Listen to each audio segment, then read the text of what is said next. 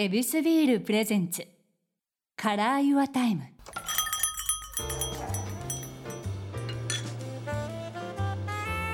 目抜き通りから一本入った静かな通りに佇む一軒の店。 Your Time ランチから夜の一杯まで。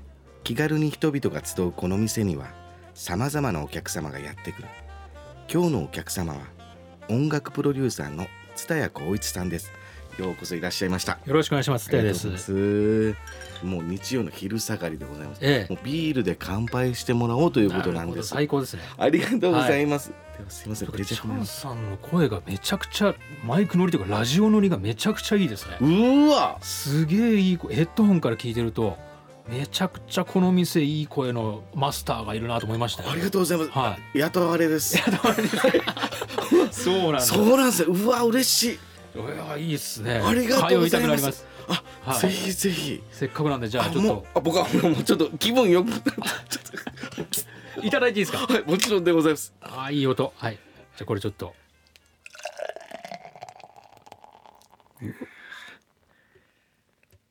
おお。これは SE じゃなくてリアルな音っていうのがいいですねこれね。あさすが音が、はビールを継ぐ音っていうのもやっぱり素敵ですか、いや素敵ですね。でっていうかもうでもすみません下手くそで泡だらけになっちゃった。い、や僕わざと泡作ったんか思いましたけども はい、はい。あそうですじゃあもうその泡しっかりめで、このままいただきます。ありがとうございます、はいではエビスビールではい乾杯,、乾杯いただきます。美味しいです。よかったです、はいしっかり楽しんでくれたらと思います、はい。ありがとうございます。もうこうやってこのビールで乾杯させてもらうのは僕としてはすごく嬉しい時間でもありますし、はい。もう皆さんの中でももう大ファンは本当にいらっしゃると思います。けど、まあはい初めましての方もいるとは思うので、はい。一応説明させてもらいます。あいやはい、まあ蔦屋さんといえばですよ。数多くのもうすごいアーティストさんのもうプロデュース音楽提供をやられている方ということなんですよね。ゆきオフィシャルヒゲダンディズムゆずエレファントカシマシ米津玄師などなど、それぞれもうプロデュース音楽提供アレンジをやられてるということなんですよね。はい。ありがとうございます。これはこの曲を手掛けたってなってくるともう何曲、何百曲そうですね多分すまあ四五百どうですか？千は言ってないと思いますねご四五百もうちょっとあるかな？わかんないです。映画とかだとは一本でやっぱ三十曲とか作るんで、結局そんな作るんすね。はい、でそうなるとそういうのも入れてたら多分だいぶあると思いますけど多分でもアーティストでも自分の曲何曲今まで作ったかとか多分覚えてないと思うんですよ。ね。なるほど。うん多分。だってアルバム何枚も出しててカップリングも作ってとかいろいろなってくると、は多分曲数全部は覚えてないんじゃないかなこれもまた不思議っすね。うんいやだってもう自分の手の内っていうのが、うん。やっぱりその場その場でうん。発揮していくっていうことですよね。どういうことでシンクロしていくんだろうと思いますね。なるほど。はい。でもどうなんでしょう。お笑いの方とかもその自分の笑いの例えばこう一個型みたいなのが出来上がったりするじゃないですか。ありますね。でまあ僕も音楽やっててよく言えば型なんだけど言い方悪くするとそれって手癖みたいなもんで、はい、でそれに自分で飽きてきちゃったりするんですよ長くやってると。ただそのお仕事としていただく人はその僕の型とか手癖を求めてそういう音をが欲しくて仕事をオファーしてくれる方がいるのでその自分をこの時代とともにアップデートしつつもその型みたいなものはちゃんと保ったままこう時代とともにっていうのがなかなか難しいですけどまあそんな感じでや,、ね。やらせてもらってます。はい。わかりやすい。確かにです、うん。あこのお店行こうって言っていらっしゃるのがあのプロのこのアーティストさんがこのお客様っていう関係性ですもんね、ええ。そっかそれになってくるとこの顧客が何曲っていう数えないですよねそら。そうですねはい。確かにです、うん。自分がどの番組でどれぐらいレポートボケしたって言ったら数えてへそういうことですね。はい。あそういうことなんですね、うん。うん。いやそうなってきたらなんですよ。こういうきっかけですから聞けないことがあって、はい。そもそもその音楽プロデューサーってはい。ちょっと一般の人が分かるこれどういったお仕事なんですか？あ、なるほど、そうですよね。は作曲からする時もありますけど、ええ。例えばアーティストが弾き語りとかで作った曲、いはい。はい、これをこんな感じのサウンドに仕上げてほしいっていうオファーもあれば、もう何もなく、もう蔦屋さんの感じでやってくださいっていう時もあるし、え。でそういうサウンドだけのプロデュースの時もあればこんな方向性でこのアルバムは一緒に作っていこうっていう、ゼロから一緒にやる場合もありますし、うん。まあその手助けをするっていう感じですね。そのアーティストの作品作りにいろいろこう手助けをする感じですね。はい。なんかこの音楽ファンとしてですけども、はい。この蔦屋さんの名前が作曲のところにアーティストと並んでる時とか、プロデューサーっていうところだけでいらっしゃったり、はい。編曲っていうところでいたり、ああれこれそれぞれほんならこの何の仕事なんだろうっていう。なるほど、いや素人はなんとなくでしか知らなくて、はい。そそういう時の作曲でこう顔出しながらのプロデューサーは、はじゃあ一緒にじゃあ曲作ろうか言ってやるんですか、そうですね。まあなんかそもそもコンセプトどうしようっていう時にじゃあ一緒に曲作りから始めましょうって言って例えば僕が先にあのサビだけ作ってお渡しするとか逆にアーティストが AB だけ作ってちょっとサビなんかこうしてほしいとかそういうのとかそれをやり取りキャッチボールしたりとかするのは作曲の共作ですね。でプロデュースっていうのはやっぱりこの楽曲をどんな感じに仕上げるかっていう最終的な方向性をまず提示してあげてこんな感じのテイストであドラムは打ち込みで、えー、とバンドはこんな感じでギターの音色こんな感じでこういう音にしようこういう歌詞にしようっていうのがプロデュースっていう感じですね。あなんかこう一回食材をわっと見せて、はい。どれで作るっていうことなんですか？そうですね。食材もそうですしあの最終的に出来上がるのが、まあ、何でもいいんですけどカレーだとしたら、はい。こんなカレーを作ろうっていう感じですかね。へえ、はい。うんそのカレーにはこういうスパイスがあるよっていうのを見て、あちょっと聞いてみんとわからんな、はい。みたいな感じそうですよね。まあそのが食材いっぱいあっても何が出来上がるかわからないじゃないですか。はでそれを組み合わせて出来上がりまで持っていくのが編曲です。へ編曲は大工さんに近いと思いますね。えなるほど、はい。組み立ててくんだ、はい。それぞれを。はい。えそういうのを、えー総括して、い、ろいろこうご指示するのがこうプロデューサー。そうですね。はい。はあこれすごいな。ほら名を連ねてるこの編曲とプロデューサーそして作曲ってなってたら、はい。えらい仕事量だっていうことですねほらそうですね。だから全部やるってことですね。だから畑も耕して。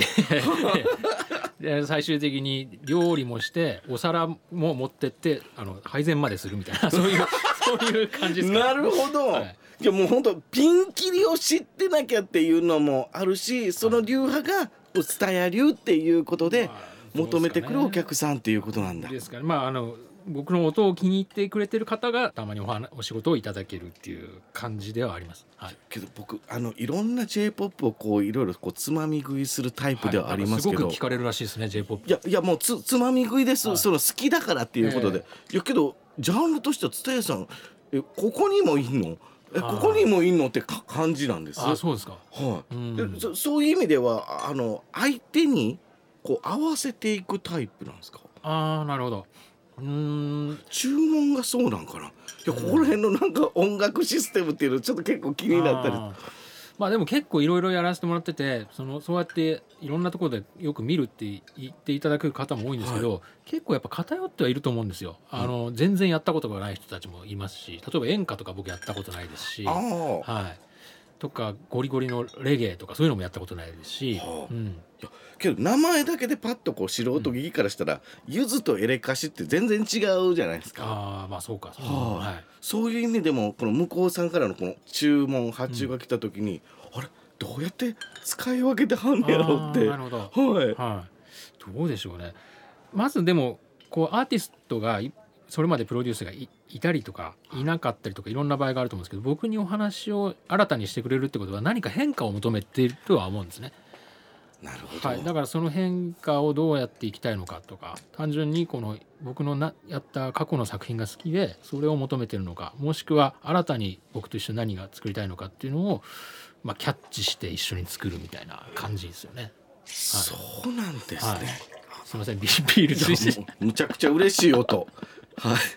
えだこうすみません僕ばっかりちょっと。いやいやいいですか？はい。いやもう僕赤い公園っていうこのあアーティストが大好きでして。しいやその中でもこれナウオンエアをやられてはあいやあああれれで。あれでいくとこれどこをどこまで手がけてはるっていうのってちょっと分解してもらうことできるんですか？あれはですねその角舞沙ちゃんとはい。へ一緒にやる前に先に何か友達の流れで知り合ったんですよね。えそれでいつか一緒にやろうみたいな話をしてる時にあの曲のデモをくれたんですね。で彼女が作ったバンドでバンドのデモだったかな？それをいただいてそれでまあちょっと好きなようにやってほしいみたいな感じででイントロとかそうですね、まあ、和声とかいろいろ変えたりとかして僕が一回作り上げたものを持ち帰って角さんを中心としてバンドでまたいろいろこう破壊したり構築したりみたいなのをお互いにやり合ってすごく楽しかったですね。一回好きなように染めてほしいがあるんですね。そうですねまたそれもプレッシャーっすけども。うん。でもそれをちゃんと持ち帰ってまた自分たちのカラーっていうのを彼女たちはすごく出してたし、はい、すごい当時まだね二十歳そこそこぐらいだったんでじゃあ若かったです、ははあそういうフレッシュさもあってあの楽しいレコーディングでしたすごく。すごいなそれは、やっぱりこの欲しいんですねアイデアを蔦屋さんのうんそうかもしれないですね。はあうんなんかまあ僕のやっぱ音やっぱ体臭がきついんで勝手に出ちゃうんですよ。そういう音の体臭がきついんで。あなるほどだ音楽を知る人分かってる人ははい。蔦屋を欲するみたいなことがなるんですねこの切れ国じゃないけどどうなんでしょうね。たあのまあ多分これツタヤっぽいと思ったらツタヤだったみたいな風に思う人はいるんでしょうねきっと。はい。でもその中でこのエレカシのこう桜の花僕大好きで。けどもうその南音エアとはまた全然違う世界観ではい。僕聞けてここ関わってんねやっていうびっくりがあるんです。あれはですねだから作曲だけ僕共作で、プロデューサー亀田誠司さんなんですそうです、うん。はい。だからそれはなんでああなったのかな。その時僕プロデュースも結構一緒にやってたんですけど先に多分もうシングル曲で亀田さんと久しぶりにやるっていうのが決まってたんですよねきっとね。でも曲を作ってる時に宮本さんに呼んでいただいてちょっと一緒にちょっと作りたいっていうお話だったっていう気がします確か。はいどこまでできているもんなんですか？この言っていいんかな？あなんですかねまず最初サビだけあったんですよ。ええ桜の花でメロディーがちょっと違ったんですよ。はいダダダダって下がってくるメロディーででコードも全然違ったので。ええーっとまあ、続七の和音から始めましょうとかいろいろそうこういう和音和声を変えて、ああいうコード進行でメロディーこっち上が上がりましょうとかそういうのを提案してやってった感じですね。はい。で A メロをじゃあどうしようっていう時に、えうん。先に僕がコード進行を決めてこんなコード進行どうですかって宮本さんの前で弾いたらその場でこう宮本さんが歌ってメロディー作ってみたいうなわすごい。感じのやり取りをしました。かっこええ。あもうそういうキャッチボールなんですね、はい、それは本当スタジオで一緒に作ったんですごくそれも楽しかったです。はい。へえ。いやできるもんなんやなそうやってキャッチボールうーん。いやなんかこうげ芸人でははい。ちょっと、ちょっとこうやろうにもこの即興コントでも違うっていう感じだから結構一人で作る人が多いですよねネタって。そうなんですよね。はい、とってなってくるとこの響き合う感覚、うん。この間とかリズムとかっていやこうやって詰めていける関係ってすごいなって思いますね。あでもコントとか漫才とかでもなんか作家さんが入ってたりするじゃないですか。はい、そのアイデアを出してくれたりとか、はいあ今のまあこの方がいいよって言ってくれるそのブレーンみたいなところにも近いかもしれないですちょっと。はあいやそその中でこのん生のキャッチボール響き合いがあ,、ありますよね、はいその距離感の相手のペースに合わせるんですかそれともはい自分が一回ちょっと走ってみてついてくるかなってするんですかうーんまあ両方ですけどどっちかというとやっぱ僕はその僕の作品を作るわけじゃないのでアーティストの作品をのその伸びしろみたいなのも僕が探してこっちにもいけるっていう自分で気づかない可能性をこう気づいてもらうっていうのが僕の仕事だと思うんでそ、うん、まずはキャッチしてそれをじゃあこんなのもありますよっていう提案をいくつかするっていう感じです。いやこれ聞きながらめちゃめちゃ難しいことやってはるだってそれプレイヤーでもやりながらこうやって相手をリードするで合わせるってやりながらもうそこで俯瞰でもう見なきゃいけないってことですよね。自分が今蔦屋さん何人おんねんと思いましたもん。いやいやいやそういう人間なんですよもともと多分。へはいえ、はいあそうそういうふうなのこう視野を広く広くというかねなんか何でもこうもっとこうしたらいいのになって思っちゃうタイプなんですよ。は いあプロデューサーがもう根っからなんでね。そうですすね。子供の時からずーっとですね。それは、えー音楽に対してですか？音楽だけじゃなくてもなんか何見てもですね。こう教科書とか見てもえなんでこんなもうちょっとデザイン変えた方がいいのになとかそういうのとか映画見てたりしててもはい思ったりとかしますね。ええいやもうもっと今音楽差し込むとこちゃうで。あとかまあ素人の意見ですけどね全部。単純にこうしたらもっといいのになっていうのをまあ音楽でやってるっていう感じですね。なんとなくこうもう自分の軸っていうか好みっていうのがビチッと浸透ってたんですね。うんまあ本当ただ好みですけどね、けどなかなか好みって今の時代で言うとはっきり言えない子もいるわけじゃないですか。そういう意味では結構ズバンと言えてる子だったんですねうん、でもあとはですねその好みとかも理由があるはずだと思って理由を調べたくなるんですよ。でだからその音楽理論を勉強したりとかいろいろこうやってその自分のこの感性だけでやってるんじゃなくてその理性を共存させたいなっていうのはずっと思ってやってました。だからそれを言葉にするのでアーティストの方ってやっぱみんなセンスがすごくてそのパッションもすごいしそれで作品を作るのに推し進めることはできるけどいまいちこう言語ができなかったりする人もいるんですよ。なるほどうん、でそれをまあ僕は多分あこの場合はだからこうしたいかったらこの行動をこうするとこうなるよとかいうのを、まあ、結構言語化できたりするタイプなのでそこが重宝がられてるところもあったとは思います。はい確かに知識としてはこう説明される時にクラシックで作曲家のがボンボン出てきはりますもんね。好きなんですよねいろいろ歴史とか調べるのが。はいそうやっぱり深めていくと、こう大衆にも分かるこういう理論付けで説明できるっていうこの分解ができるわけですね。そうですねなぜこれがこうなってったのかっていうのをし知りたくなるっていうかその天才やな。いや天才じゃなくてもただ、うん、そうですね。調べるの好きなんですよ、はい。へえ。